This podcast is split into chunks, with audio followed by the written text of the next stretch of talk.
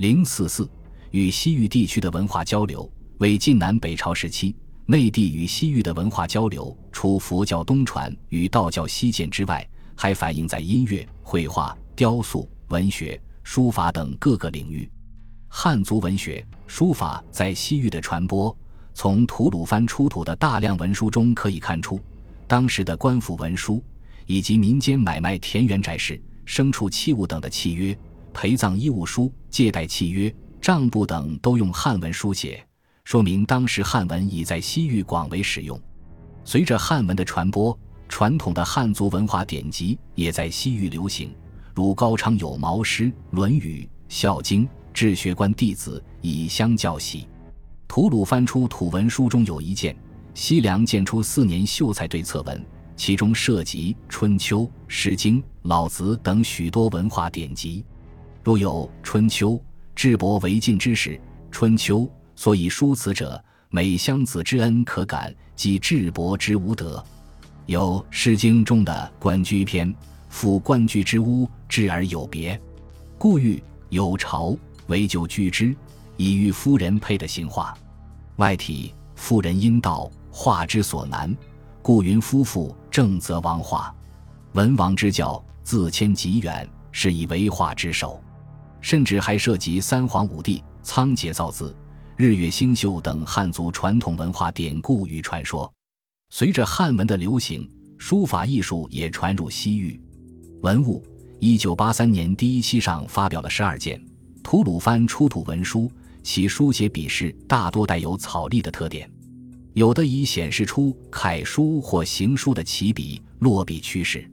这一书法特点正好与十六国时期书法开始从隶书向楷书、行书演变，而以草隶为主的发展趋势相吻合，说明内地书法艺术对西域的影响。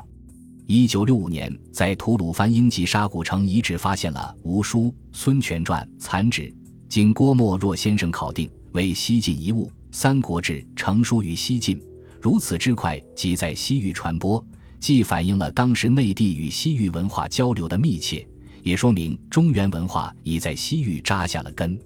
西域艺术传入内地，在中原文化传入西域的同时，西域的音乐、绘画、杂技、舞蹈等艺术也传入内地。《隋书·音乐志》记载了十六国北朝时期传入内地的音乐，其中有后梁吕光烈秋子时所得归资乐。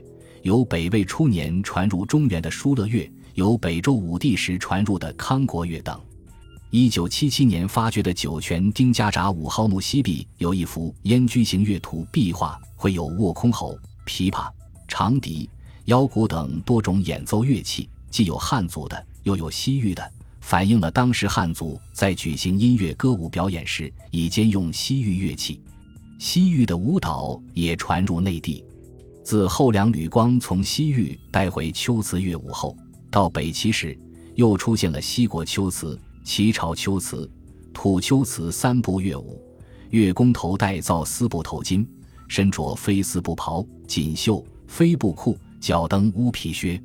舞者四人，外设五方狮子，每方十二人，画一只红符，手夹红抹，谓之狮子郎。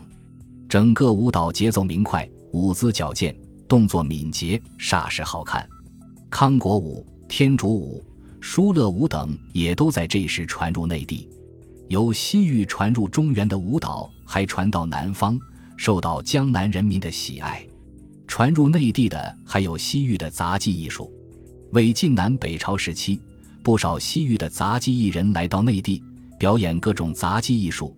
杨玄之就在《洛阳伽蓝记》中描述了当时洛阳城里的这些演出活动，如长秋寺每逢四月初四，辟邪狮子导引其前，吞刀吐火，藤香一面，彩状上锁，诡谲不长，奇迹一幅。关于都市，景乐寺中更是热闹，奇形怪兽，五变殿庭，飞空幻惑，世所未睹。异端奇术，总萃其中。包驴投井，直枣种瓜。须臾之间皆得食，侍女观者目乱惊迷，可见西域杂技魔术表演节目众多，深受中原人民的喜爱。此外，传入内地的还有西域的绘画、雕塑等艺术。随着内地与西域文化交流的频繁，生活习俗也相互影响。从吐鲁番出土文书中可以看到，当时内地的一些民间祀奉习俗，同样也在西域民间流传。